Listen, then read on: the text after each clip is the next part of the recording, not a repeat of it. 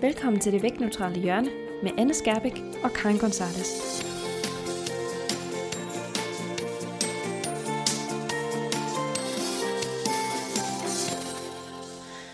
Hej alle sammen, og velkommen tilbage efter en lille sommerpause til afsnit 8 af podcasten Det Vægtneutrale Hjørne.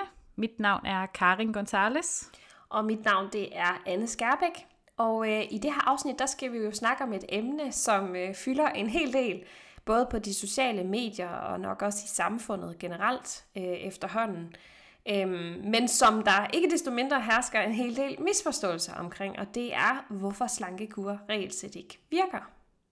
Ja, og det er jo et emne, som vi faktisk allerede har talt en del om øh, i de indledende afsnit af, af vores podcast, fordi at netop det faktum, at slankekur faktisk ikke virker, er en af de primære årsager til, at man som vægtneutral behandler ikke hjælper sine klienter med aktivt at opnå et vægttab.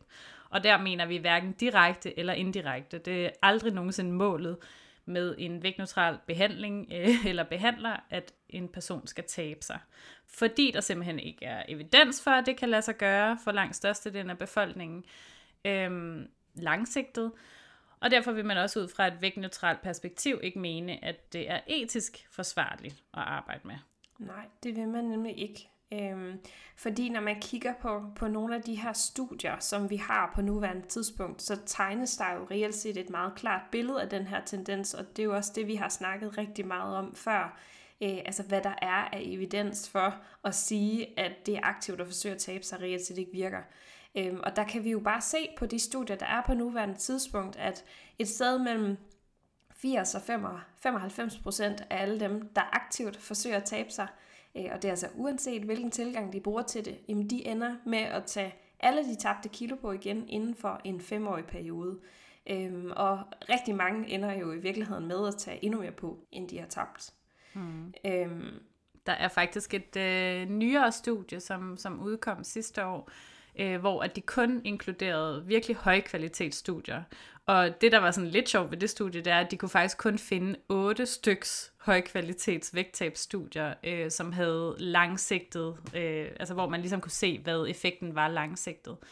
Øhm, og der var konklusionen ligesom, at sådan cirka efter fire år, der var de fleste, der havde prøvet på at tabe sig, var tilbage ved udgangspunktet efter sådan gennemsnit fire år. Øh, Øh, så altså selv de nyeste review-studier, som ligesom samler al den evidens, der er på området, og faktisk kun kigger på virkelig høje kvalitetsstudier, viser den samme tendens, som vi også har studier helt tilbage fra øh, 90'erne, der viser, at når vi aktivt forsøger at tabe os, så ender folk med at tage det hele og gerne mere til på igen. Øh, det er omkring 40-65 procent, der faktisk tager endnu mere på, end de havde tabt øh, som udgangspunkt.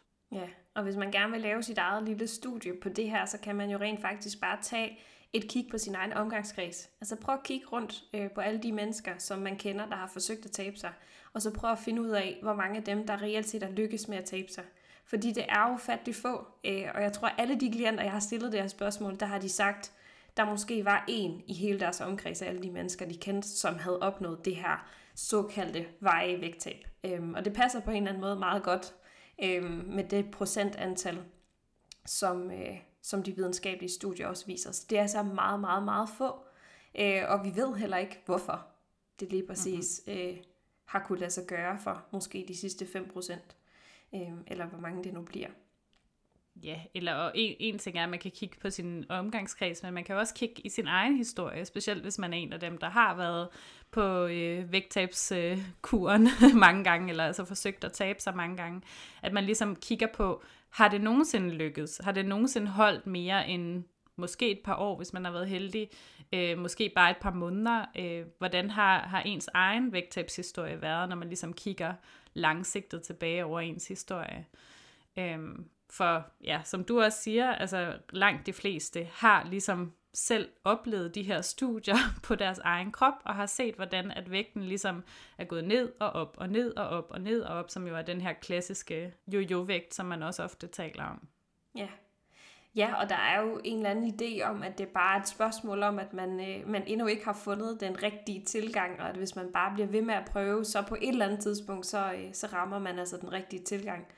Øhm, og det er bare ikke tilfældet for størstedelen. Altså, de hold op, hvor har mange af de mennesker, jeg møder i min praksis, prøvet stort set alt, når de kommer øh, til mig. Altså, så det er ikke tilgangen, det handler om. Øh, og det tænker jeg også, vi kommer til at snakke meget mere om lige om lidt. Øhm, men, men et, et kæmpe problem med det her med, at vi bliver ved med at forsøge at opnå det her vægttab med nye øh, metoder, det er jo også, at det har kæmpestore konsekvenser for vores forhold til mad og vores forhold til krop og vores forhold til vægt, at vi bliver ved med at have så stort et fokus på at forsøge at tabe os. Øhm, og fordi studier viser jo også, at omkring 35% af alle dem, som går på slankekur, eller øh, på andre måder sådan forsøger aktivt at tabe sig, at de faktisk ender med at udvikle et forstyrret forhold til mad. Øhm, og ud af dem, der er det faktisk hele 20-25 procent, der udvikler en reel behandlingskrævende spiseforstyrrelse. Altså en, man ville skulle ind i psykiatrien øh, for at få hjælp til at, at behandle. Øhm, og det er virkelig høje tal. Hmm. Øhm, og det her, det viser jo kun dem, som, som er virkelig, virkelig hårdt ramt. Og så er der alle dem, der ligger et sted indimellem, altså midt imellem det at have et naturligt forhold til mad og have et forstyrret forhold til mad øhm, som ikke nødvendigvis er med i den her statistik. Øh, og der findes ikke ret mange mennesker, som ikke på den ene eller den anden måde bliver enormt påvirket af at skulle gå på slankekur.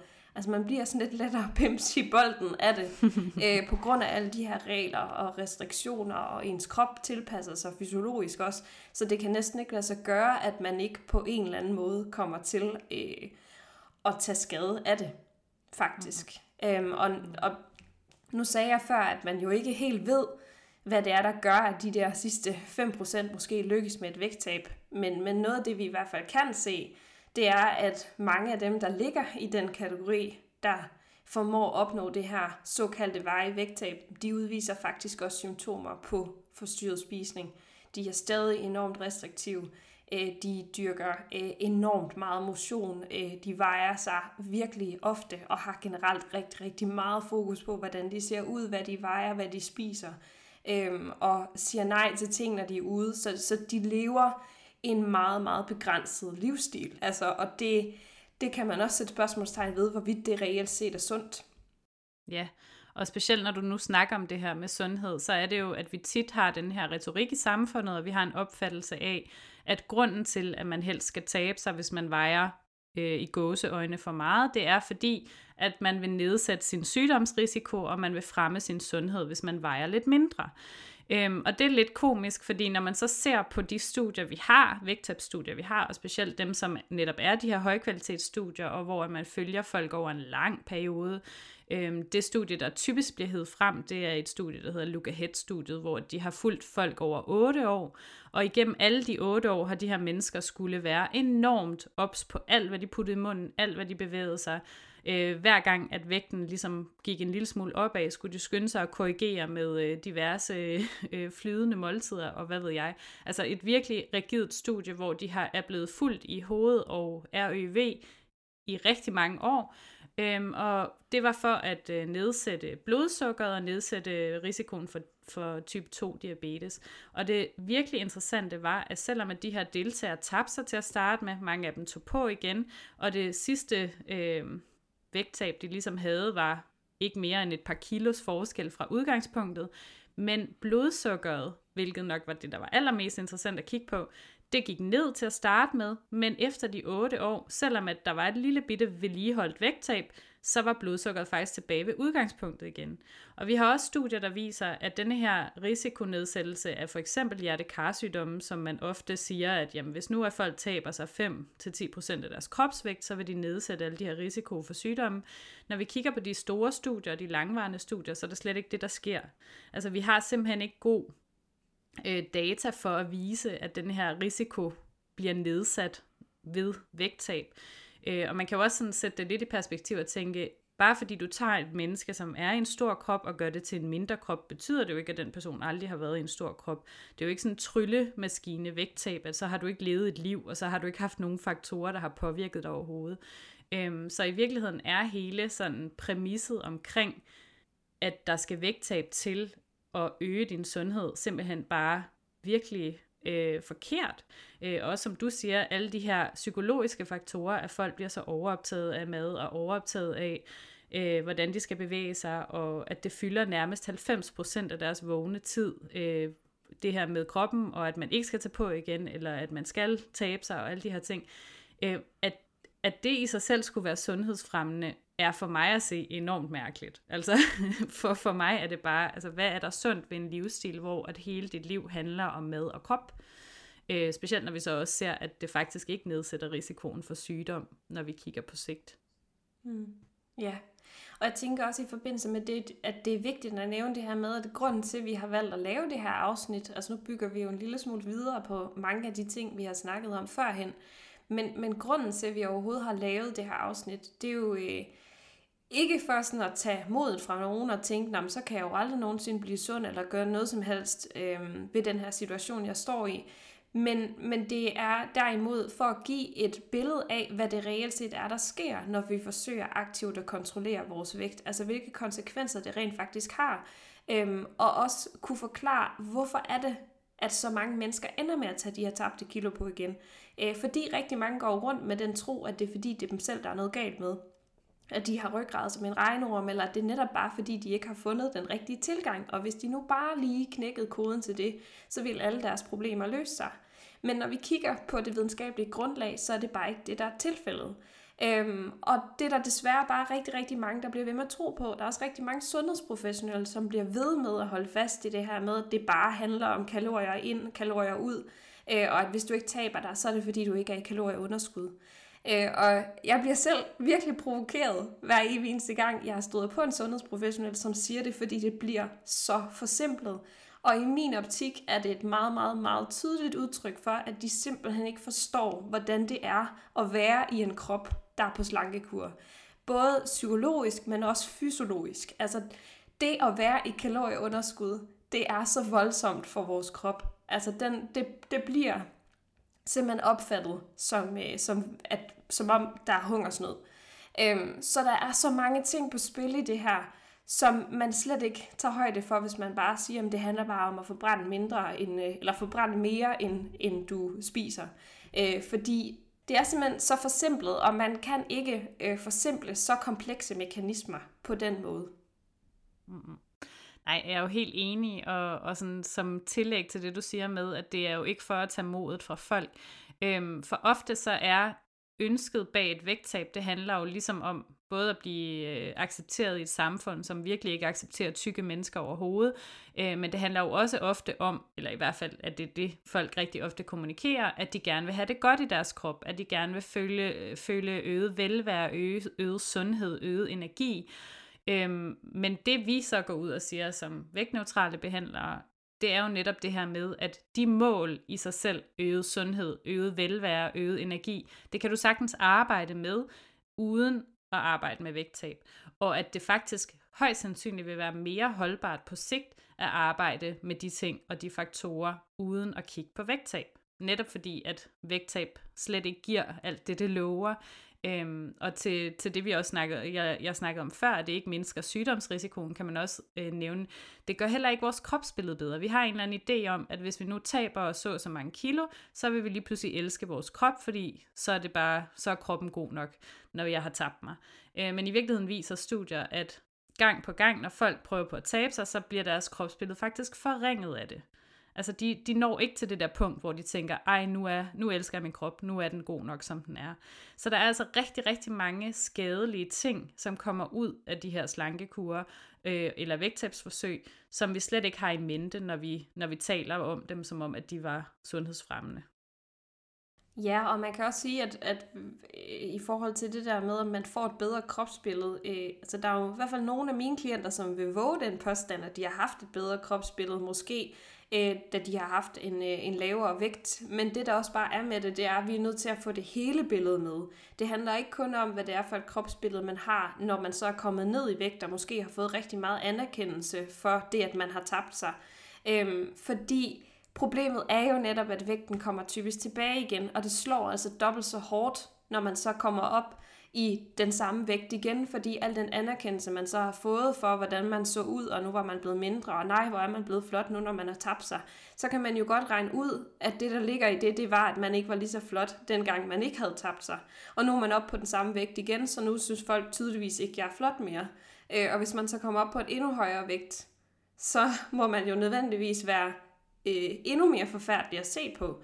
Øh, så, så det der også er med det her, det er, at, at vores kropsbillede er jo virkelig, virkelig øh, tæt koblet sammen med vores syn på os selv generelt. Altså vores selvværd og vores følelse af at være, være okay som mennesker. Så, så det slår bare helt vildt hårdt. Øh, og rigtig mange af dem, som har et behov for at ændre på deres krop, det handler ikke overhovedet om, hvad deres krop, hvordan deres krop ser ud. Det handler om, hvordan de har det med sig selv. Og det kan man altså sagtens arbejde med, uden at det har noget som helst med kroppen at gøre. Fordi problemet er, hvis du tænker, at du får det bedre med dig selv, du får øh, højere selvværd af at forsøge at tabe dig, øh, så vil du kunne lede hele dit liv. For det første, fordi at vægttabet formentlig bare øh, kommer tilbage igen på et senere tidspunkt, og for det andet, fordi det ikke har noget som helst med det at gøre. Altså hvis du ikke kan ændre på de tanker, du har om dig selv, øh, og, og hvordan du ligesom ser dig selv, øh, og hvordan du tænker, at andre mennesker ser dig, jamen så er det fuldstændig ligegyldigt, om du er en lille eller en stor krop. Der findes masser af mennesker i små kroppe, som stadig har det sindssygt svært med sig selv. Øh, altså, jeg arbejder jo primært faktisk med mennesker i små kroppe, og de har lige så store problemer med deres selvværd, øh, og er lige så selvkritiske, øh, som, som de klienter, jeg har, der er i en større krop. Der er faktisk overhovedet ikke forskel på noget som helst plan. Altså, så de to ting hænger bare ikke sammen. Nej, der, der kan man jo sige, der er forskellen ligesom det samfund, vi lever i, at, at den ene den ene krop, den ene krop er mere accepteret i samfundet end den anden, hvor at de tykke kroppe er stigmatiseret og er øh, diskrimineret ude i vores samfund. Ikke? Øh, så, så det er jo der, at, at den store forskel ligger, kan man sige, lige i forhold til, til det med kropsstørrelse. Men, men mekanismerne inde i os selv, og, og netop det her, du siger med at, at koble vores selvværd op på, hvordan vi ser ud, og, og hvordan vores krop ser ud, øh, det er den samme mekanisme, uanset, uanset kropsstørrelse. Øhm, jeg tænker, at vi måske skal, skal gå videre til at definere en lille smule, hvad vi mener, når vi taler om slankekur. Fordi det er i hvert fald noget, jeg oplever bliver misforstået enormt meget. Øh, og at folk ligesom har en eller anden idé om, at en slankekur, det er alle de her øh, fancy kurer, der har navne, så som Keto, eller 5-2, eller Vægtvogterne, eller Nubo, Sense, Atkins, ja, man kan blive ved. Men altså alle de her navngivende slankekurer. Og der er rigtig mange mennesker, der ligesom tænker, at en slankekur øh, ikke er det samme som en livsstilsændring. Så måske har du lyst til at uddybe, hvad, hvad vi mener, når vi siger, at livsstilsændringer og slankekur faktisk er det samme. Ja, øhm, man kan jo starte med at tage et, øh, et kig på øh, definitionen af ordet slankekur. Jeg kan huske, at jeg slog det op på et tidspunkt. Øh, og selve definitionen af en slankekur, det er alle de handlinger, vi gør i et aktivt forsøg på at forsøge at tabe os.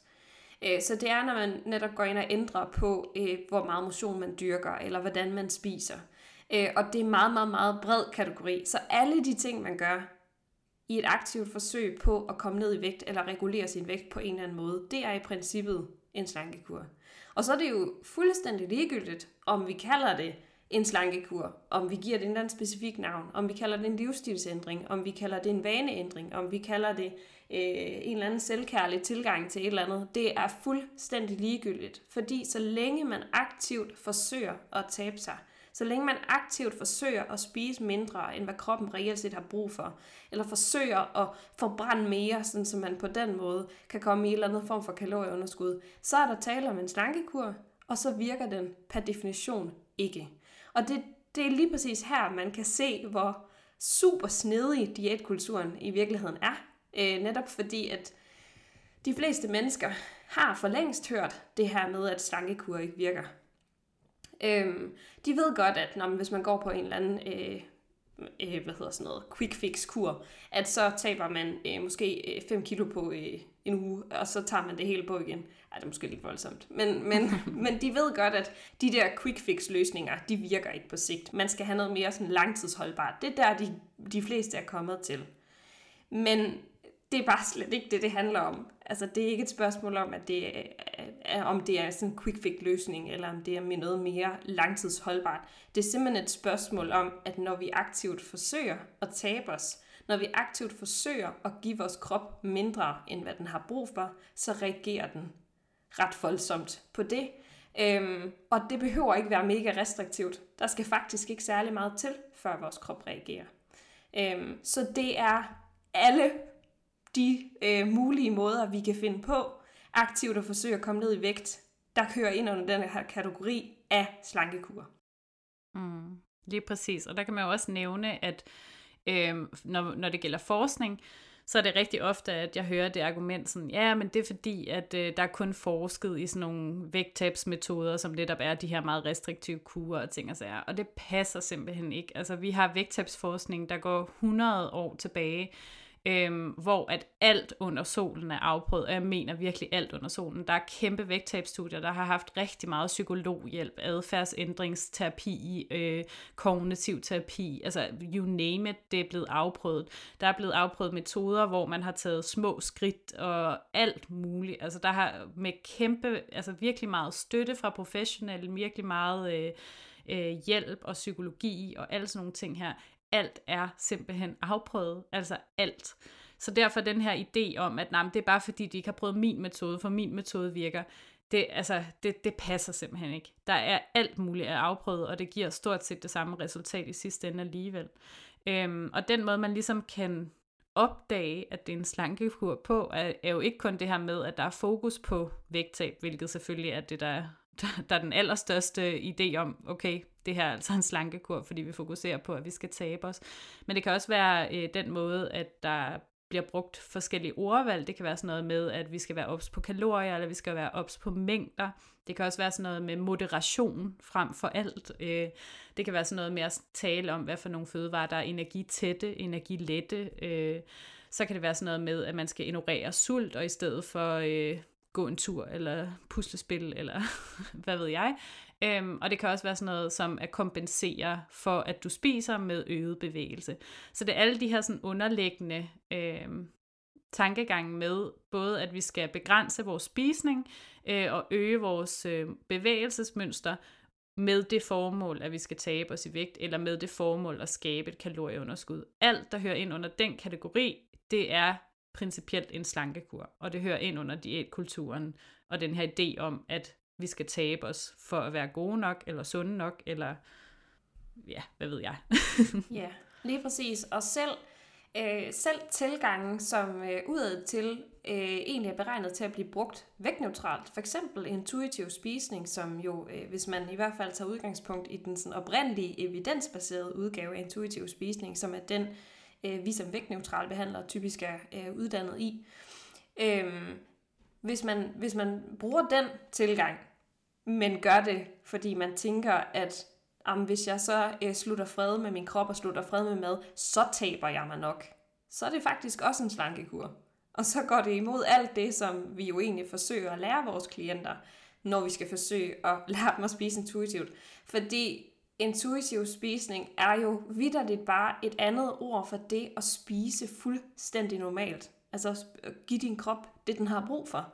Spise i overensstemmelse med sult og mæthed, og sådan mærke efter, hvad du har brug for, hvad du har lyst til, og træffe nogle fødevare, fødevarevalg, der er i overensstemmelse med det, din, din krop ligesom giver udtryk for, at den har brug for. Men det er meget nemt at lave om til en slankekur, og det er der desværre også rigtig mange, der gør. Øh, ikke kun privatpersoner, men også sundhedsprofessionelle.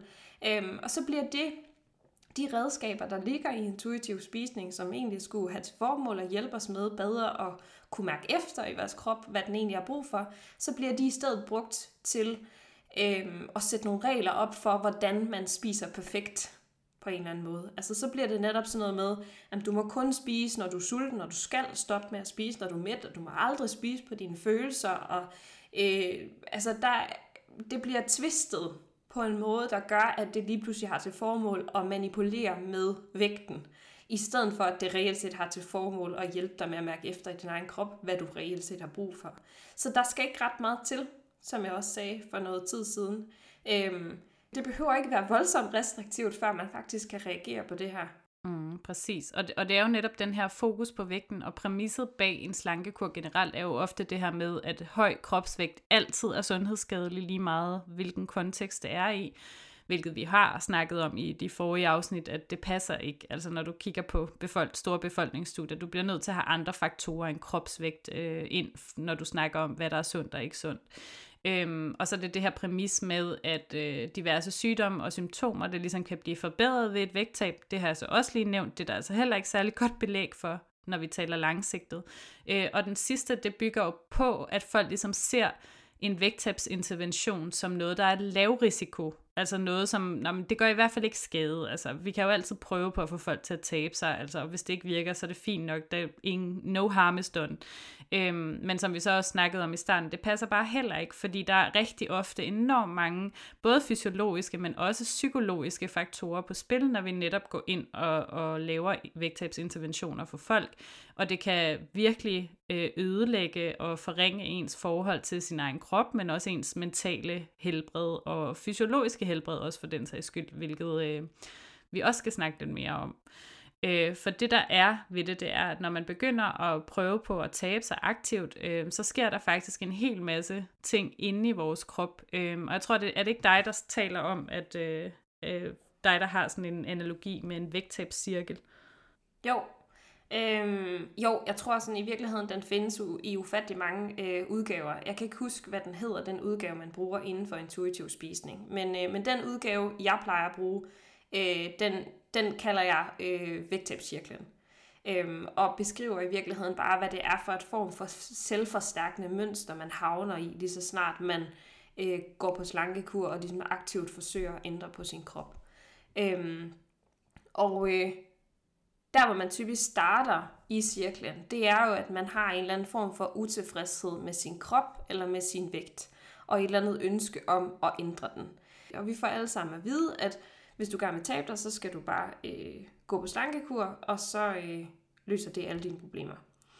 Øhm, og når man så går på den her slankekur, der er det altså igen fuldstændig ligegyldigt, hvad det er for en slankekur, du går på. Det kunne også være intuitiv spisning øh, i, i det her tilfælde. Øhm, så, men det, der typisk ligesom er karakteristisk for det at gå på en eller anden slankekur, det er, at der er en hel masse restriktioner. Øh, og med restriktioner mener jeg egentlig bare, at der er en masse regler for enten hvad, eller hvor meget, eller hvornår du må spise, som jo netop har til formål at sikre, at du spiser mindre, end hvad du egentlig har brug for. Øhm, og nogle af de regler kommer typisk også øh, i form af direkte forbud, sådan så der rent faktisk er måske bestemte fødevarer, øh, som man overhovedet ikke må spise.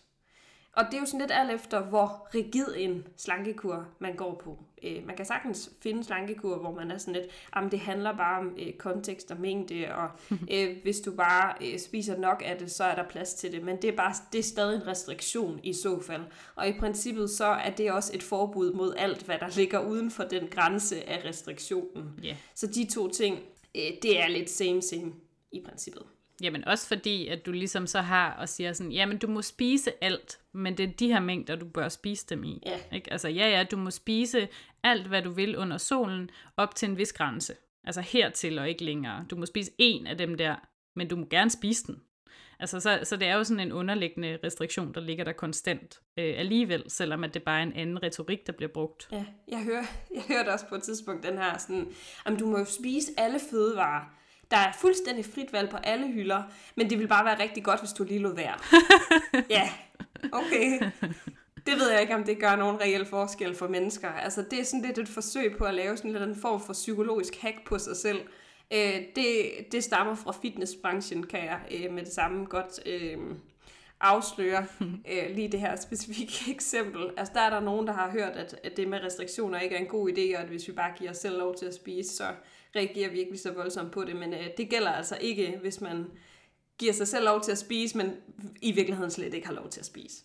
Så pseudo-tilladelse, det er ikke det samme. Og det, jeg, har, jeg har også stødt på den mange gange her på det sidste med, at det er sådan noget med, at man skal gøre tingene utilgængelige for sig selv.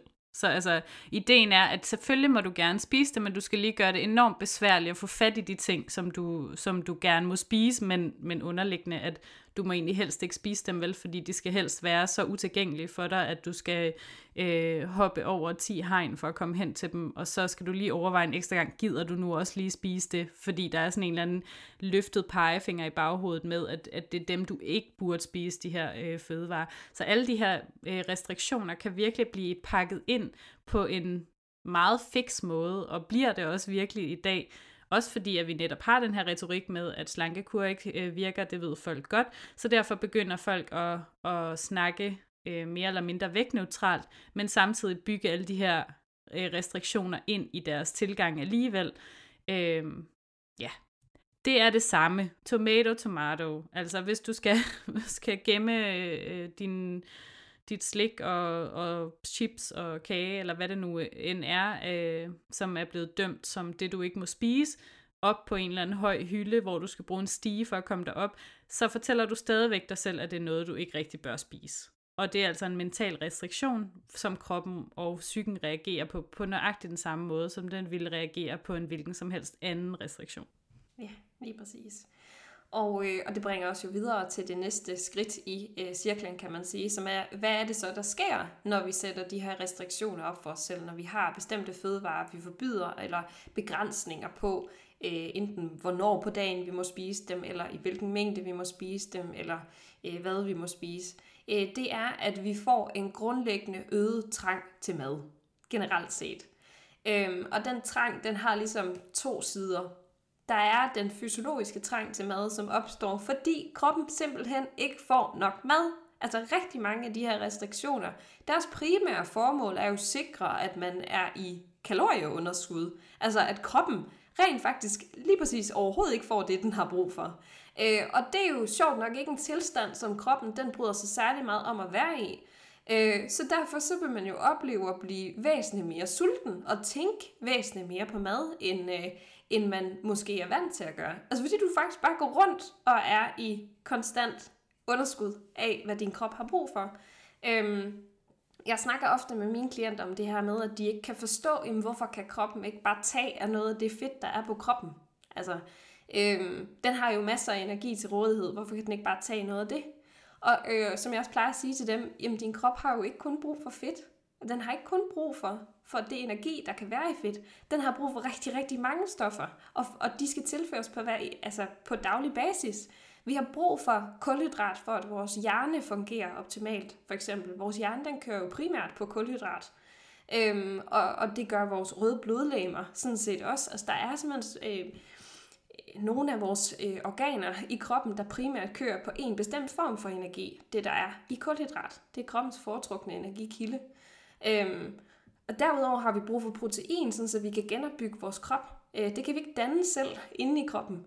Øh, så det har vi brug for at få tilført på daglig basis. Vi har brug for at få tilført en hulens masse vitaminer og mineraler, som skal hjælpe til i alle de processer, der sker inde i kroppen hele tiden. Hvis ikke vi får tilført det, så kan vi faktisk ikke omsætte den energi, vi kommer ind, øh, særlig effektivt. Så det har vi også brug for. Det er sådan nogle små hjælpestoffer, der sørger for, at kroppen den fungerer, som den skal. Øh, og vi har brug for fibre igennem vores krop, øh, for at vores tarmsystem fungerer optimalt. Fibre er ikke noget, som vi som sådan kan optage direkte i kroppen, men det hjælper rigtig, rigtig meget til øh, i, i selve processen, at jeg skulle have øh, affaldsstoffer og sådan nogle ting ud af kroppen igen.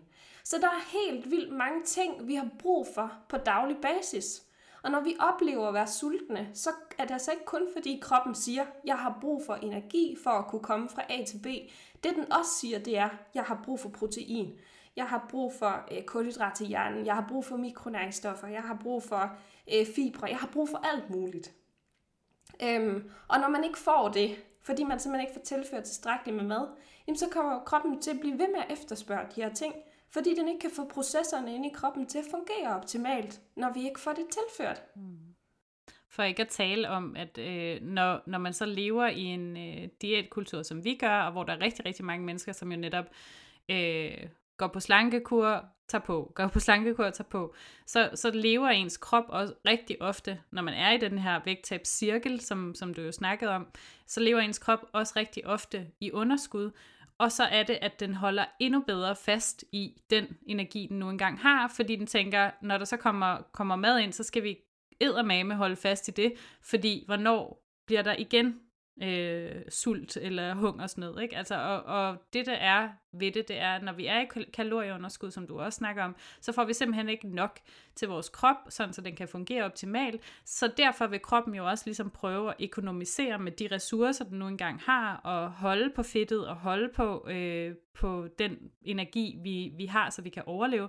For vores kroppe er egentlig mest af alt interesseret i, at vi overlever. Det er det, de er skabte til, at, at sikre sig, at kroppen fungerer. Øhm, så når vi ikke tilfører den nok næring, så vil kroppen ligesom prøve at økonomisere med det, den har, og når den så får mere næring i andre perioder, så vil den ligesom tage alt den næring til sig, som den overhovedet kan, fordi lige om lidt, så bliver der hungersnød igen. Øh, og i virkeligheden er en slankekur øh, en slags fysiologisk hungersnød. Altså man kan, det er den samme mekanisme, der går i gang i kroppen, som, som hvis man øh, rent faktisk var et sted, hvor der slet ikke var noget mad øh, til rådighed. Ja, lige præcis. Så, så når man mærker den her sådan øget trang til mad, der, der kommer, når man går på slankekur, så er det jo i virkeligheden bare en af de mange mekanismer, kroppen sætter, øh, sætter gang i for at få os til at spise noget mere, netop fordi øh, den opfatter det som om, der er hungersnød. Altså vores krop kan vidderligt ikke kende forskel på, om øh, grunden til, at vi ikke får nok mad, øh, er, at der ikke er nok mad til rådighed, eller om det er, fordi man ligesom selv forsøger at spise mindre, end man har brug for. Det forstår kroppen sig ikke på. Øh, og det gør den jo ikke, fordi vi jo ikke er skabt til at leve i det samfund, vi lever i i dag, hvor der er øh, rigeligt med mad til rådighed. Vi er jo skabt til at leve i en helt anden tidsalder, hvor man rent faktisk også skulle kæmpe lidt for føden, øh, og hvor det her det var en enorm hensigtsmæssig øh, reaktion, at lige så snart kroppen den ikke får nok, at så bliver vi overoptaget af mad, vi får en øget trang til mad, og det skal mobilisere os til at gå ud og lede efter mad, sådan så vi rent faktisk sørger for, at vi får nok. Hvis vi ikke havde de her mekanismer, så ville vi ikke overleve ude på savannen. Hvis vi bare kunne gå rundt flere dage i streg, uden overhovedet at mærke, at vores krop havde brug for noget som helst, så ville vi kunne ende med øh, at sulte os selv ihjel, øh, uden at lægge mærke til det. Og det altså, er vores krop selvfølgelig ikke skabt til. Så den reagerer ret voldsomt, lige så snart den ikke får tilført det, den har brug for. Øh, og den gør alt, hvad den overhovedet kan, for bare sådan at skabe fokus på mad, øh, for at få os til at spise noget, fordi det er øh, potentielt rigtig, rigtig farligt. Og det er faktisk ret imponerende i forhold til, hvor mange processer, der rent faktisk bliver sat i gang i kroppen, fordi det er ikke kun det psykiske, at man begynder at tænke mere på mad og de her ting. Der bliver også udsendt flere sulthormoner, der bliver, altså, der kroppen Øh, hvad hedder det, nedsætter sin forbrænding. Der er virkelig mange ting, der sker inde i kroppen, øh, som som egentlig bare er virkelig imponerende, at vores kroppe er skabt til på den måde at, at sætte et alarmsystem og sådan en ligesom nødløsning i gang, når der ikke findes mad til stede. Så det, så det er lige meget, som du siger, om, om det er, at man rent faktisk lever i en, et liv, hvor man ikke har til rå, mad til, til rådighed, eller om man selv bestemmer sig for, nu vil jeg ikke øh, spise mere. Kroppen, den, den skriger vagt i gevær, altså lad os gøre noget ved det. Øh, og det er jo også netop derfor, at når, når folk ligesom bliver ved med at snakke om det her med, at jamen, man skal bare være i kalorieunderskud, så glemmer de bare at tage højde for, at kroppen og psyken gør det så ekstremt svært, nærmest umuligt at fortsat være i kalorieunderskud øh, dag ud og dag ind. Øh, og hvis man kigger på studierne, altså, så er det nærmest meningen, at du skal være i kalorieunderskud resten af dit liv, og det er simpelthen ikke realistisk. Altså det er simpelthen ikke realistisk, og det er enormt skadeligt, ikke bare fysisk, men også psykisk. Ja, for man kan jo i virkeligheden også komme i en situation, hvor, øh, hvor ens krop bliver decideret underernæret, altså fordi den simpelthen bare ikke får de stoffer, den, den har brug for. Og jeg snakker da også med rigtig mange af mine klienter om, hvordan de har det, når de har været på slankekur. Og mange af dem nævner jo det her med, at de har overhovedet ikke energi til at bevæge sig. Øh, de tænker på mad mere eller mindre konstant. Øh, og deres krop fungerer bare ikke. Altså, de har det virkelig dårligt i den krop, de har. De kan slet ikke løbe lige så hurtigt, som de kunne før. Og det er jo klart, når din krop ikke får brændstof nok, og her er det ikke engang et spørgsmål om, at den ikke får brændstof nok. Altså hvis man skulle lave sådan en sammenligning med bilen.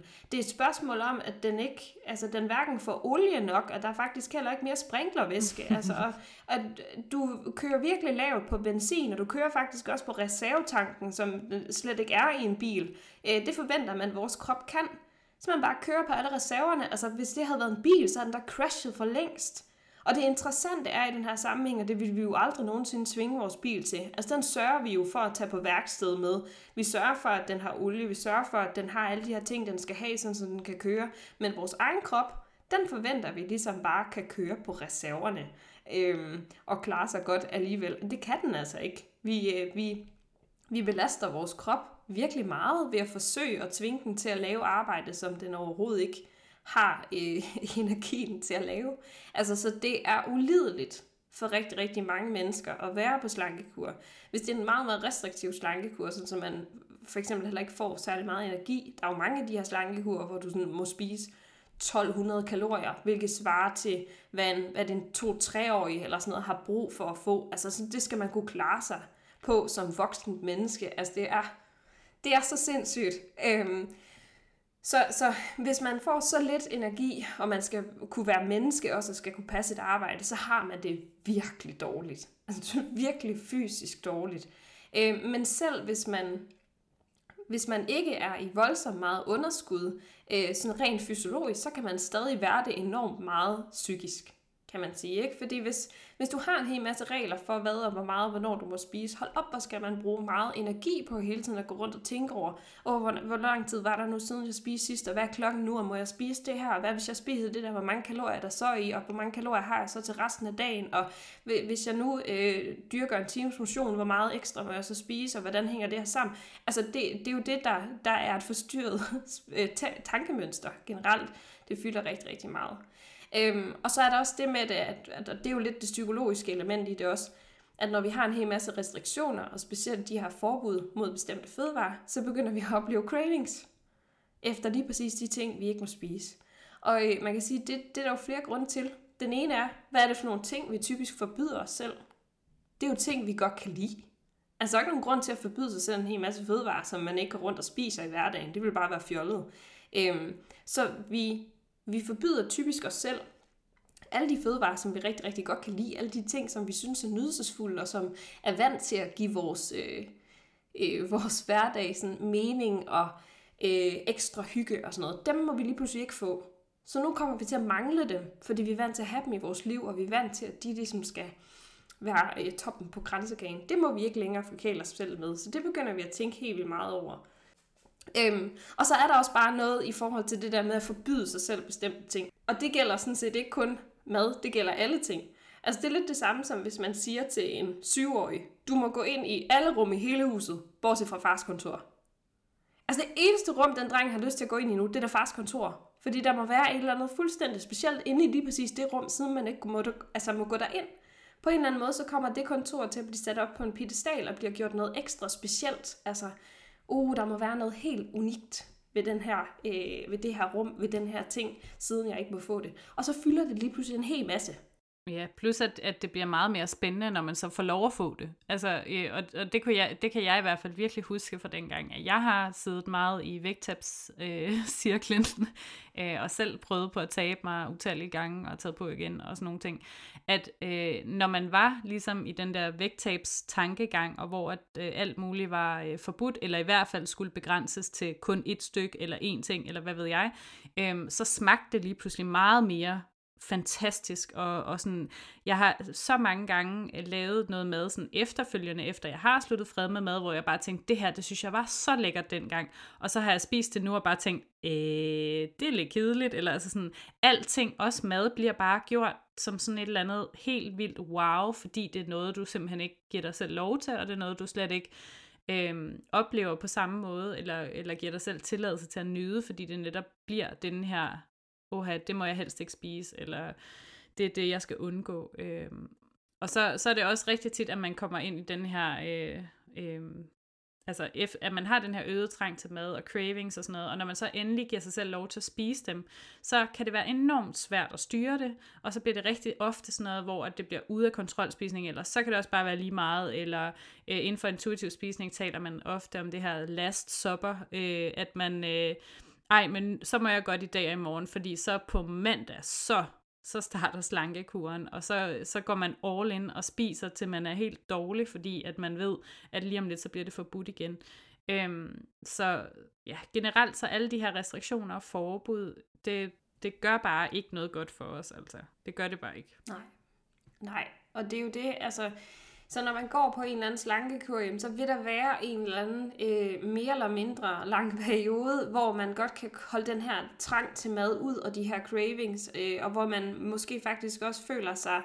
Øh, som et virkelig sejt menneske, fordi man formår at gå rundt og være sulten hele tiden, og man formår at sige nej tak til alting, men på et eller andet tidspunkt, så bliver det bare for meget. Altså på et eller andet tidspunkt, så går din krop ind enten fysiologisk og tvinger dig til at spise, fordi den er så meget i underskud, at den bare har brug for at få noget. Eller også så bliver det for svært at stå imod alle de der cravings. Det bliver simpelthen for svært at blive ved med at skulle sige nej til den der kage på arbejdet, som man bare har virkelig meget lyst til. Øh, og alle de her andre ting, som man ikke tillader sig selv. Så på et eller andet tidspunkt, så, så går det jo galt, og så kommer man til at bryde en af de her regler. Og som du selv siger, så hænger det rigtig, rigtig meget sammen med, nu nævnte du det her Lars Soppers øh, syndrom, Øh, I virkeligheden så er det jo sådan noget øh, alt eller intet tænkning, øh, der, der slår ind der. Det hænger rigtig, rigtig meget sammen med, øh, med restriktioner og forbud. Øh, så lige så snart man ligesom har brudt en eller anden regel, så vil man med det samme må få den her følelse af, at nu har jeg alligevel ødelagt det. Og rigtig mange tror, at hvis du kommer til at bryde en af dine regler, så er den dag ligesom ødelagt. At for at en dag kan være perfekt, så skal man have overholdt alle sine regler og holdt sig væk fra alt, hvad der var farligt. Øhm, så når man først har brudt bare én regel, altså kommet til at spise en ting, der ikke stod på kostplanen, eller øh, er kommet til at spise på et tidspunkt, hvor man øh, måske ikke var sulten, hvis det var intuitiv spisning, der var tilfældet, eller hvad det nu kunne være, i hvert fald er kommet til at bryde en regel, jamen så vil man med det samme få den her tanke om, at nu kan det hele også bare være lige meget, nu har jeg ødelagt den her dag, øh, så nu kan jeg lige så godt bare gå amok og spise alt det, som jeg har forbudt mig selv, fordi i morgen, eller på mandag, eller når det nu er, der starter jeg forfra. Og så skynder man sig at spise det hele. Øhm, og det kan være svært for folk at forstå, hvorfor den trang til at overspise, som det jo øh, i virkeligheden bliver der, det bliver sådan en reaktionsspisning, hvorfor den er så stærk. Men hvis man tænker over det, øh, hvis man nu sad sådan og mærkede efter i sig selv for eksempel, så man havde den tanke, i dag er den eneste dag i resten af mit liv, hvor jeg kan få lov til at spise is. Hvis man sidder med den tanke lidt, hvad vil man have lyst til at gå ud og gøre? Velvidende, at man aldrig nogensinde kan få lov til at gøre det igen. Man vil have lyst til at gå ud og købe alle slags, øh, altså alle ens favoritis, og bare gå amok i det. Sådan så man ligesom får det behov dækket så meget som muligt, inden det for resten af ens liv er forbudt. Fordi det er rent faktisk det, vi fortæller os selv, når vi går på kur. Det her det er forbudt resten af livet. Det er det, kroppen reagerer på. Den reagerer på det afsavn, den føler på forhånd ved at skulle gå glip af alle de ting, den i virkeligheden godt kan lide. Mm. Men der kan også tit være sådan en eller anden tankegang om, at øh, det er i hvert fald forbudt i en periode, indtil jeg ligesom er færdig med det her vægttab, og så må jeg gerne spise normalt igen, eller så må jeg gerne spise alle de ting, jeg nyder igen. Øhm, og sådan fungerer det jo bare heller ikke. Altså, det er jo også derfor, vi rigtig ofte ser, at når folk ligesom er færdige med, øh, eller har opnået et eller andet mål i forhold til vægttab, så, øh, så tager de mange af kiloene på igen, netop fordi, at så vender de tilbage til, til den måde, de spiste på, inden at de gik på slankekur. Plus at kroppen så også har netop har været i det her store kalorieunderskud, så den er ekstra sulten og har brug for mere energi og, og blive tilført mere energi. Øhm, så derfor, det, det er sådan en, en virkelig naturlig mekanisme, i vores krop, og som vores krop sætter i gang, den vil gerne sikre, os, øh, sikre sig, at den overlever, den vil gerne sikre sig, at den har nok energi, og den vil gerne sikre sig, at vi har det godt. Øhm, og rigtig ofte så har vi også en eller anden idé om, at vores vægt skal være på et sted, som er meget lavere end der, hvor vores krop egentlig har det godt. Øhm, så derfor vil kroppen jo også kæmpe imod det, øh, med alt, hvad den overhovedet kan, og sørge for, at, at den ligger det sted, den gerne vil være. Øhm, og vægten det, der sker, er jo så også, at, at øh, ens vægt kan gå lige så stille opad. Hver gang man har været på slankekur, så kan den gå lidt mere opad, netop fordi, at kroppen bliver mere effektiv i forhold til at lagre kalorier, og den bruger, øh, der er studier, der viser, at den måske også bruger lidt mindre, forbrænder lidt mindre, hver gang man har været på, på slankekur og videre, fordi den bliver mere energieffektiv, eller hvad man kan sige. Så der er altså sådan en hel masse mekanismer, der gør, at ikke kun ved en slankekur gør der øh, mere eller mindre bims oven i hovedet, som du også sagde i starten, men det kan altså også faktisk føre til, at du tager mere og mere på, for hver gang du prøver på at tabe dig. Øh, og her skal jeg lige indskyde, at der er altså ikke noget galt med at være tyk, der er ikke noget galt med at tage på. Øh, det er ligesom bare for at, at sige, at ideen med at gå ak- øh, arbejde aktivt med vægttab er ofte, at vi har en eller anden idé om, at man ender i en i en slank krop, øh, som så lige pludselig er magisk sundere, hvilket ikke kun er forkert, men faktisk er det ofte det modsatte, der sker, at man ender i en krop, som faktisk er større, end hvor man var til at starte med. Øhm. Ja, lige præcis. Øhm, og jeg tænker også lidt i forhold til det her med, øhm, det, er jo, det er jo meget populært i øjeblikket at have fokus på, at øh, jamen det handler jo ikke om at lave et eller andet øh, hurtigt øh, vægttab. Det handler om at lave en eller anden livsstilsændring, som man kan holde resten af livet. Øhm, men det, der bare er problemet i forhold til det her med sådan at skulle være i den her cirkel resten af livet, det er jo, at lige så snart du laver begrænsninger på, hvor meget du må spise i et forsøg på at tabe dig, øh, så reagerer din krop jo fysiologisk, og den reagerer psykologisk, og der skal virkelig ikke ret meget til. Så bare den her tanke om, det her det er så det liv, du kommer til at leve resten af dit liv nu. Altså, du, så skal du i princippet være i en krop, der er sulten konstant resten af dit liv, hvis du skal blive ved med at bibeholde den vægt, øh, du har opnået igennem dit vægttab. Det er øh, en sindssyg situation at sætte folk i, synes jeg. Øh, du skal bare overhøre din sult resten af dit liv. Du skal sige nej til ting, som du i virkeligheden øh, godt vil. Øhm, altså, det er ikke et liv, der er værd at leve, altså for de fleste mennesker. Det, det, og det har ikke noget som helst med sundhed at gøre, fordi sundhed er jo øh, at behandle din krop ordentligt. Sundhed er at give din krop det, den har brug for. Det at forsøge bevidst at spise mindre, end hvad din krop har brug for, det er jo ikke særlig sundt. Altså, og det er jo også derfor, at, at en af de mange metoder, vi bruger inden for den vægtneutrale tilgang, er intuitiv spisning, hvor vi rent faktisk lære mennesker at lytte til deres egen krop og give den, hvad den har brug for. Øh, og i princippet lærer vi dem jo også at spise varieret, men bare altså, lidt, lidt af omveje. Øh, fordi hvis man lytter til sin krop, så har den faktisk lyst til rigtig mange forskellige fødevarer. Øh, vi lærer dem at mærke efter og, og rent faktisk behandle deres krop ordentligt. Øh, og nej, det giver ikke et vægttab. Fordi det gør, at din krop, er, din krop er i ligevægt. Det gør jo ikke, at din krop den er i underskud. Det gør, at du behandler din krop ordentligt. Øhm, og det er jo også derfor, vi bliver ved med at sige gang på gang på gang på gang, at man kan ikke bruge intuitiv spisning til at opnå et vægttab. Fordi hvis du skal det, så skal du tvinge din krop til at spise mindre, end hvad den har brug for. Og det er det modsatte af, hvad intuitiv spisning egentlig er. Øhm, og dermed ikke sagt, at der ikke godt kunne være nogle mennesker, som kom til at gå, gå ned i vægt, når de lærte at spise intuitivt. De findes, der er bestemt øh, derude. Der er ikke ret mange af dem, vil jeg sige. De fleste, de bibeholder faktisk deres nuværende vægt. Øhm, nogle tager måske endda en lille smule på, men i det mindste har de det godt i deres krop. Øhm, fordi de rent faktisk giver kroppen det, den har brug for. Øh, I stedet for konstant at forsøge at tvinge den til at gøre noget, den egentlig ikke har lyst til. Øh, det er vi simpelthen ikke skabt til, og det er også derfor, det langt hen ad vejen jo ikke virker. Uanset hvilken tilgang man bruger til det. Og i virkeligheden synes jeg jo, at øh, den allermest interessante samtale omkring det her emne, det er faktisk ikke engang øh, det her med, at den ikke virker. Altså, det, det cykler vi rundt i ofte, at øh, jamen, det virker ikke at tabe sig, det virker ikke at gå på slankekur og sådan noget. Og det har vi jo så også lige været inde på nu. Nej, det gør det faktisk ikke, fordi det, der sætter gang i en hel masse processer ind i kroppen. Men det, jeg i virkeligheden synes er allermest interessant at tale om, det er, en ting er, at det ikke virker til at, at lave vægttab på lang sigt, men noget andet er, at det faktisk skader. Øhm, og noget andet er at diskutere, om det rent faktisk er etisk forsvarligt at sætte folk på vægttabskure eller prøve på at få folk til at tabe sig. Det er meget mere interessant fra mit synspunkt at tale om, hvem er det, vi skader, når vi snakker vægttab? Hvem er det, vi skader, når vi sætter folk på, på slankekur? Hvem er det, vi skader, når vi bliver ved med at love dem det her vægttab, hvor at du får ligesom... Øhm, guldet for enden af regnbuen, når du kommer ned i en eller anden vis kropsstørrelse. Øh, for i virkeligheden, dem vi ofte skader allermest, er i forvejen de mennesker, som er stigmatiseret i samfundet. Dem, der er rigtig tykke, dem, som, har, øh, som bliver diskrimineret og, og bliver udelukket fra rigtig mange ting i samfundet på grund af deres kropsstørrelse. Så når vi bliver ved med at fokusere på det her øh, vægttab, som om det var den magiske løsning på alle alverdens sundhedsproblemer, øh, så bliver vi bare ved med at skade rigtig mange mennesker. Øhm, og, og ud over det, så det her med, at vi bliver ved med at have den her retorik om, at slankekur, øh, at det kan lade sig gøre at tabe sig og holde vægten på sigt, selvom at vi faktisk ved gennem rigtig meget forskning efterhånden, at øh, det er ikke det, der er virkeligheden for rigtig mange mennesker, så bliver vi også ved med at fastholde den her retorik om, at hvis du så ikke lykkes med det, hvis du så er en af dem, der ikke kan finde ud af det, så er det altså dig, der fejler.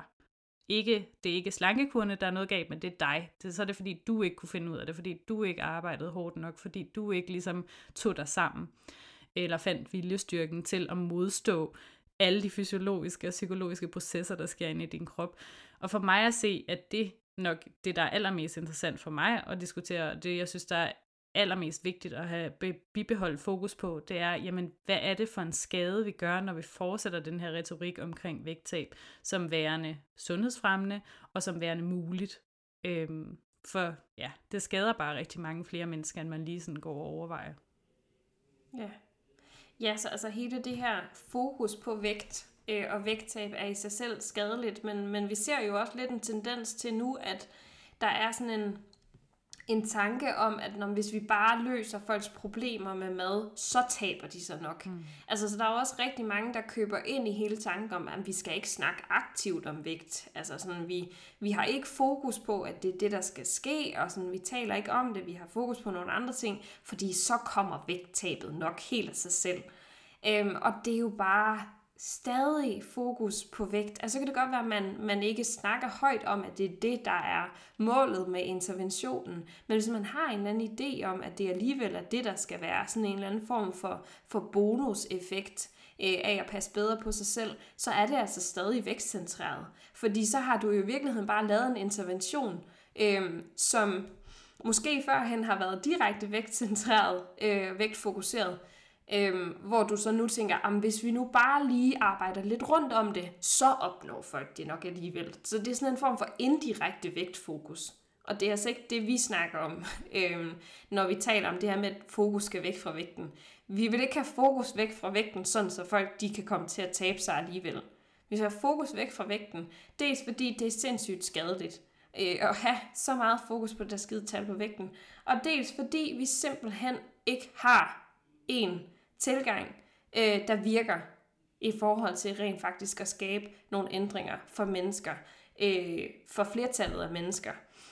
Så det er to ting, og det tredje er, for langt de fleste mennesker, så er det slet ikke nødvendigt at tabe sig. Fordi hvis de skulle få nogen som helst form for sundhedsmæssig gevinst ud af at lave en såkaldt livsstilsændring, så er det det, at de begynder at tage sig, mere, altså tage sig bedre af sin krop, der reelt set gør forskellen. Det er ikke, om du vejer 10 kilo mere eller mindre. Det er ikke vægten, det er, hvordan du tager dig af din krop. Så der kunne man jo simpelthen bare fjerne vægten fra den ligning øh, helt og sige, skulle vi ikke i stedet fokusere på, hvordan du reelt set tager dig af din krop. Så kunne det være, at man faktisk fik det bedre i sin krop øh, og fik en krop, der fungerede væsentligt bedre, at man havde det godt i sin krop, uden at det rent faktisk behøver øh, at betyde, at man skal gå rundt i konstant kalorieunderskud og have det helvedes til. Mm, præcis.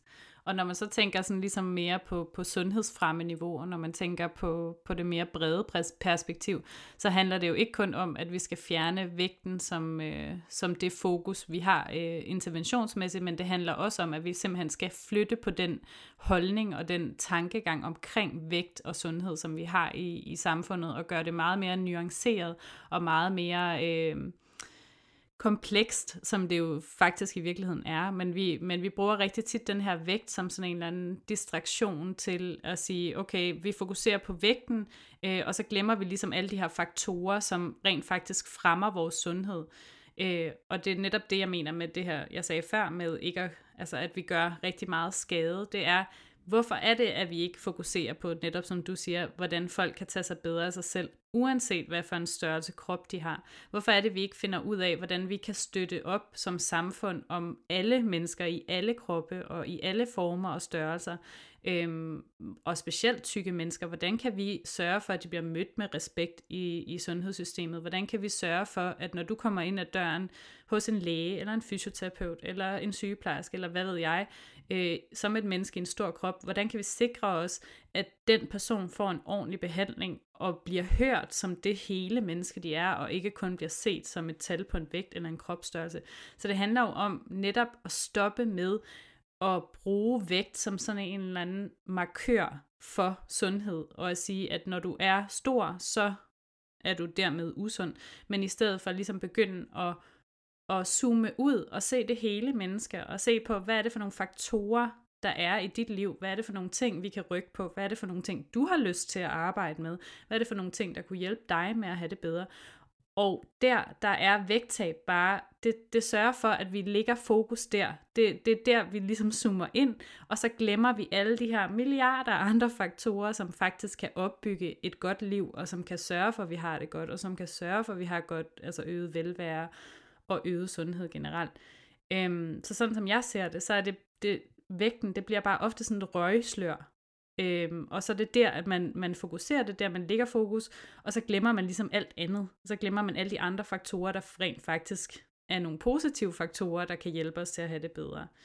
Øhm, så en ting er, at det ikke virker på sigt, og at det faktisk kan få os til at have det dårligere, væsentligt dårligere, end vi havde, da vi begyndte at prøve på at tabe sig. Men, men ud over det, kan det også bare gøre, at vi glemmer at kigge på alle de positive ting, som vi rent faktisk kan gøre for os selv, fordi vi kun har fokus på det her vægtudkom. Øhm. Så, men jeg tænker, jeg tænker, at vi måske sådan skal runde af med at komme med nogle tips øh, til, hvad man så kan gøre, hvis man altså som individ rigtig gerne vil hoppe af den her vægttabs øh, cirkel og, og prøve at, at gøre noget andet, øh, hvis man nu er en af dem, der har været på slankekur rigtig, rigtig ofte. Øh, måske komme med et par øh, tips til, hvad man kunne gøre selv øh, for at stoppe i den her vægttabscirkel mm. øh, en gang for alle. Ja. Ja, og jeg tænker at i virkeligheden første skridt for rigtig, rigtig mange mennesker, det er lige at give dig selv en lille smule omsorg øh, for, hvor lang tid du har siddet fast i den her cirkel. Øh, og nu ved jeg godt, at vi snakker rigtig meget om, hvordan det ikke vi, altså hvordan det her med aktivt at forsøge at tabe sig ikke virker osv., og, og det gør vi ikke for at give mennesker, der stadig har et aktivt ønske om at tabe sig, øh, virkelig dårlig samvittighed, at de skal føle, at, de, øh, at der er noget galt med dem osv. Fordi alle mennesker, jeg nogensinde har mødt i min praksis, er kommet til mig og har stadig haft et aktivt ønske om at tabe sig. Det sidder så sindssygt dybt i os alle sammen. Øh, og, og det er ikke fordi, at man så kommer ind til en vægtneutral behandler, hvis man ytrer det her ønske om at tabe sig, man bare bliver savet midt over, øh, og, og får at vide, at det må du ikke gøre, vi skal fokusere på noget andet. Der vil man jo lytte aktivt og prøve at forstå, hvorfor er det det her ønske, har fyldt så meget i så mange år? Hvad ligger der bag det her ønske? Og så videre. Øh, og, og selvfølgelig har man det ønske, vi lever i diætkulturen. Det gør vi jo alle sammen. Vi, vi har alle sammen haft det ønske på et eller andet tidspunkt. Så, så først og fremmest, prøv lige at være en lille smule sød ved dig selv, øh, over måske faktisk stadig at have det her ønske, for det er åndssvagt svært at give slip på. Så det kan man ikke bare give slip på fra den ene øjeblik til det andet. Men noget af det, man kan gøre, det er øh, som noget af det første, simpelthen at prøve at blive bevidst om konsekvenserne af aktivt at forsøge at tabe sig, er at gå på alle de her slankekur. Og det kan man gøre ved at sætte sig ned og prøve at danne sig et overblik over alle de kurer, man har været på i løbet af sit liv. Også alle dem, der ikke har haft et navn. Altså alle de gange, hvor man aktivt har forsøgt at gøre et eller andet anderledes for at gå ned i vægt. Sæt dig ned, dan dig et overblik over det. Og så prøv måske også lige, øh, når du danner dig et overblik over det, se hvordan dit, øh, altså din vægt den har udviklet sig i takt med, at du har været på, jeg ved ikke hvor mange kurer. Prøv at kigge på, hvordan dit forhold til mad har udviklet sig i takt med, at du har været på alle de her slankekurer. Prøv lige, øh, altså fokusere på, hvordan du generelt har haft det med din krop, øh, og hvordan din krop har haft det, mens du har været på alle de her kurer. Altså prøv at se på, hvordan har det rent faktisk påvirket dig, at du har brugt så så mange år på at forsøge aktivt at tabe dig. Og her kan det være enormt godt, at man lige sådan husker sig selv på at tage de rosenfarvede briller af. at man tager de der, hvor at man kigger tilbage, fordi vi har alle sammen sådan en eller anden tidspunkt i vores liv, hvor vi tænker, der var jeg bare wow, eller ej, jeg vil gerne se sådan ud, som jeg så ud for 10 år siden, eller hvad ved jeg. Men at man ligesom sådan prøver at, at huske tilbage med nogle lidt mere ærlige tanker over for sig selv i forhold til, da du var i den krop, som du går og drømmer dig tilbage til. Hvordan havde du det der? Hvordan var dit liv der? Var du tilfreds med din krop dengang? For rigtig, rigtig, rigtig ofte, så var man ikke engang tilfreds med sin krop dengang, man havde den mindste krop, man har haft øh, fordi at man stadigvæk ønskede, at den skulle være anderledes. Så altså det her sådan ligesom at prøve at tage, øh, altså kigge lidt mere ærligt på, på sig selv og på den proces, man netop har været igennem med alle de her forskellige vægttabsforsøg. Ja, og selv hvis du rent faktisk har stået i en situation, hvor du har følt dig mere tilfreds med din krop i en mindre krop, så prøv lige at overveje et øjeblik, hvordan du havde det i den krop, du så var tilfreds med rent udseendsmæssigt. Øhm, fordi, som sagt, mange af mine klienter er i øh, små kroppe. Jeg har jo rigtig mange klienter med ortoreksi, øhm, som øh, har brugt øh, rigtig lang tid på at forsøge at tvinge deres krop ned i en mindre krop. Og når jeg spørger dem ad, hvordan havde du det reelt set, da du var på den laveste vægt? Og der svarer altid det samme. Jeg havde det af helvedes til. Altså, jeg var sulten konstant. Jeg havde overhovedet ikke energi til at træne. Øh, jeg tænkte på mad mere eller mindre øh, hele tiden, og var hele tiden optaget af, hvad jeg måtte og hvad jeg ikke måtte spise. Det fyldte helt vildt meget. Og når man holder det op imod, måske at være i en lidt større krop, men til gengæld have, vi kalder det, jeg har lyst til at kalde det ægte madfrihed. Altså det, at du ikke skal gå og bekymre dig om, hvad du spiser, eller hvor meget du spiser, men at du rent faktisk bare spiser i overensstemmelse med, hvad din krop har brug for, og hvad du har lyst til at spise. Øhm, jamen så er der ikke ret mange af dem, der synes, at det er det værd at være i en mindre krop, hvis man har det af helvedes til i den krop, man så er i. Så vil de faktisk hellere have, være i en lidt større krop, og så rent mm. faktisk have det godt.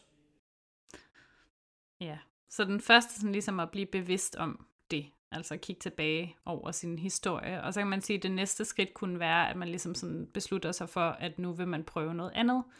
Øhm, og som, som du også siger, det, det er lettere sagt end gjort at, at stoppe med at have det her vægttabsønske, og der er rigtig, rigtig mange mennesker, der arbejder øh, aktivt på at få et mere afslappet forhold til mad og krop, og samtidig stadigvæk har det her vægttabsønske. Det er så normalt.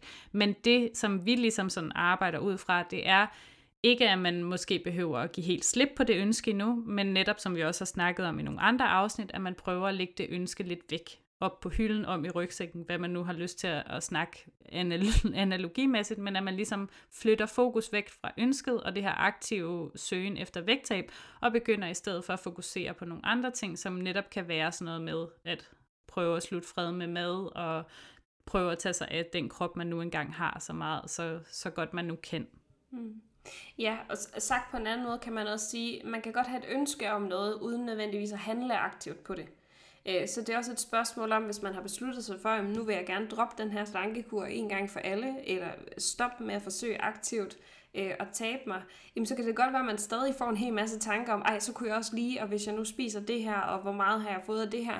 Øh, men så man forsøger ligesom bare at lade tankerne være der, øh, og lade dem gå lidt i baggrunden. Altså blive bevidst om, okay, tankerne kommer op lige nu, der kan jeg mærke, at der ligger nogle restriktioner og ting, og svømmer rundt op i hovedet på mig, men at man bare ikke handler på det. Så en ting er at få tanken, ej, der er alt for mange kalorier i det her, det må jeg ikke spise, fordi så bla bla bla, men at man så vælger faktisk alligevel at spise det, man har lyst til. Øhm, og det er sindssygt svært at gøre i praksis. ja. øh, jeg siger ikke, at det er nemt overhovedet, men, men det er også bare for at sige, at man kan sagtens gå i gang med processen, uden at have givet 100% slip på det her, fordi det tager virkelig lang tid at give 100% slip. Ja, og det kan være en rigtig, rigtig god idé netop at have en med på sidelinjen, som kan hjælpe en og støtte en i processen. Mm. Øhm, ja. en, en, der er uddannet i det. øhm, og det næste, man kunne gøre, kan også være sådan noget som at fjerne alt øh, unødig eksponering for, for diverse slankekursretorik. Og det kan være øh, på for eksempel sociale medier. Det kan også være, hvis du har en, et hav af øh, hvad hedder det, slankebøger, eller øh, ja, jeg vil næsten også sige kogebøger med diverse øh, sunde retter i gåseøjne. Øh, det kan være at melde sig ud af slankegrupper på Facebook, eller stoppe med at følge folk, øh, influencer, man følger, som øh, har fokus på, på deres vægttab, eller giver vægttabstips. Det er sådan ligesom at prøve at minimere eksponeringen for slankekurer og slankekursretorik i sin øh, i sit daglige miljø øh, så meget som overhovedet muligt. Og igen, det er mega svært, fordi vi lever en diætkultur. Så en ting er, at du ligesom fjerner det fra alle de ting, du selv kan kontrollere, men lige så snart du går ud af døren, så møder man jo reklamer og mennesker, som, som taler om slankekur og sådan noget. Så det, men det handler ligesom om at prøve så vidt muligt at skærme sig selv fra al den retorik. Øhm, og det kan også være sådan noget som at fjerne sig selv fra situationer, hvor at folk taler aktivt om at, at slanke sig, men så ligesom går væk eller sætter grænser, hvis man, hvis man har overskud til det. Men at man ligesom prøver at minimere alt det her vægttabsstøj øh, i sin dagligdag, så meget som man overhovedet kan. Ja, ja det er præcis. Øh, og i princippet også bare øh, forsøge at minimere øh, alt det der støj fra diætkultur generelt. Øh, så alt, hvor der er fokus på vægt øh, og på vægttab. Man prøver at forsøge ligesom at ikke at lade sig påvirke helt så meget af det. Så fjern det, du kan fjerne.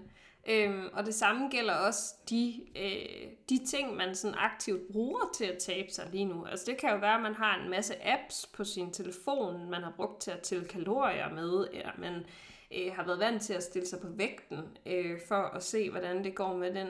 At man bruger skridttæller, øh, alt muligt. Der kan være mange, mange sådan vægttabsredskaber, øh, og dem kan man også stille og roligt øh, forsøge ligesom at minimere brugen af dem øh, og udfase det stille og roligt, fordi vi skal som sagt ikke rigtig bruge det, hvis ikke vi aktivt skal forsøge at tabe os. Og det er rigtig, rigtig svært, og specielt det her med rent faktisk at give slip på sådan noget som kalorietælling. Hvis man har gjort det i rigtig, rigtig mange år, øh, og har et meget sådan øh, rigidt tankesæt omkring det, så skal man have hjælp til den proces, vil jeg bare lige skynde mig at sige. Det er sjældent noget, man kan gøre alene, øh, hvis det er sådan blevet livsstilen at være restriktiv. Øhm, rigtig mange af dem, jeg møder i min praksis, de er slet ikke klar over, at de er på slankekur konstant. Altså det er deres livsstil at være på slankekur. Det er derfor, de, mange af dem jo søger hjælp, fordi det er et helvede for dem at være i. De, kan, de ved ikke, hvordan de skal komme ud af slankekuren igen. Øhm, så det kan godt være, at man har brug for noget hjælp der. Det er selvfølgelig lidt nemmere, hvis man er en af dem, som hvor livsstilen normalt ikke er at være på slankekur, man så lige går på kur en gang imellem. Så er det lidt nemmere at kunne gøre på egen hånd. Men hvis slankekuren er blevet normalen, og man faktisk mere eller mindre er på slankekur hele tiden, så, øh, så er det typisk også koblet op på et lidt mere forstyrret tankesæt, og så vil det være en god idé at få noget, få noget hjælp til det. Ja, helt sikkert.